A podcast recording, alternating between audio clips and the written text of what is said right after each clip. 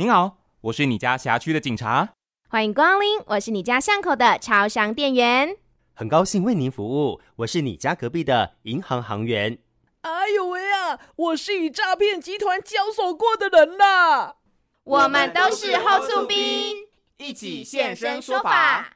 拒绝上当。嘉义有一名妇人日前差点被假检警诈骗手法骗走积蓄，她的女儿林小姐特地为我们现身说法，来聊一聊当天的状况。那我妈妈今年已经七十几岁了，那当天呢，她在家中就是有接获一个自称是嘉义地检署的王姓检察官，说我妈妈的个资遭盗用，然后有涉嫌洗钱的案件。那因为案件还在调查厘清当中。那要求妈妈需要将户头里的钱，然后全部都领出来，交由检察官先保管。那等待案件调查清楚，确认妈妈没有嫌疑之后呢，才会把钱归还给妈妈。那如果妈妈不照做的话，就会开拘票，把我妈妈带回去调查。户头内的钱就有可能会被冻结，不会归还给妈妈。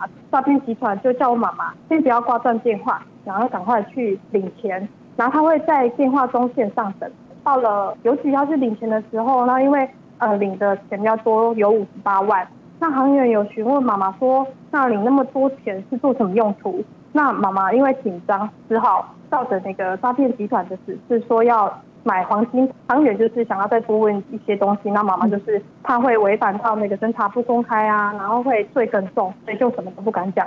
银行行员就立刻通报警察到现场，妈妈还是不愿意把事情讲出来。那后来警方要护送妈妈回家的过程当中，发现这个话筒呢，诈骗集团还在线上，然后警方有想要接起来跟他对话的时候，对方听到是警察，就立刻将电话给挂断了。当时阻诈成功的吴姓行员也说明，为何当天会发现眼前的妇人可能正遭到诈骗。因为我现在通常六十几岁的呃老人家来领钱，我们通常都会关心一下。啊，那这个案例是那个阿姨，她领四五十万吧。哎，啊，我就问她说：“啊，你领那么多钱要去哪里？”然后她就说：“啊，我要去台湾银行买黄金。”啊，我说：“啊，你知道嘉义的台湾银行在哪里吗？”然后她就说：“呃，中山路有一间啊，Nice 百货那里也有一间。”我开始觉得有点怀疑，因为她讲得太顺了。啊，我就继续问，我就说：“啊，你刚才呀，这样嗯，跟几千瓦对？”他说：“六千多。”然后我就暗示那个经理说他有可能被诈骗。等警方过来，我们要拖延时间啊，我就继续问说：“啊，你那五金要去倒？一共要好找价做计真啊？”他就开始在问说：“啊，你找价要计去倒？”其实就回答不下去，等于说那个诈骗集团的人教他怎么回答我们。诈骗集团利用长辈对于公家机关的尊敬与恐惧心理，先让他们不敢向旁人求证，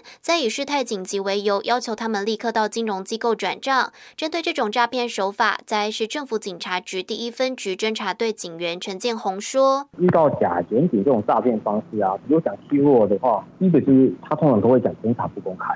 侦查不公开呢，其实他是在规范在办案的执法人员，他并不是说规范民众。所以如果有听到有就是。”司法人员在执法说跟你说什么侦查不公开啊，你大可怀疑他是不是诈骗集团。第二个就是他可能会提到要监管账户啦，理由的话可能就是说，哎，各自被冒用。听到这些东西，记得一件事情，其实我们司司法单位不会打电话办案。要做任何程序的话，其实要么就是拿着搜索票啊到您家中了，或者说会通知你到我们的单位上要去做笔录去详细调查这样。所以说，第一个就是如果有听到的话，先问对方的单位姓名，然后再就是挂断电话之后，我们再来做求证。最后，林小姐也有些话想对热心阻诈的警方跟行员说。哦，我觉得现在诈骗手法越来越多，然后诈骗集团就会利用大家说害怕或者是紧张的心理，然后导致我们一时间就没有办法分辨真的或假的，然后做出一些错误的判断。那警察就像我们的守门员啊，就为我们成功阻诈，然后守护我们的安全跟财富，那才让妈妈的的钱没有遭到那个诈骗集团做使用。真的很感谢警察跟航员，有你们真好。以上专题由台南分台记者陈玉芳制播，谢谢您的收听。内政部警政署关心您。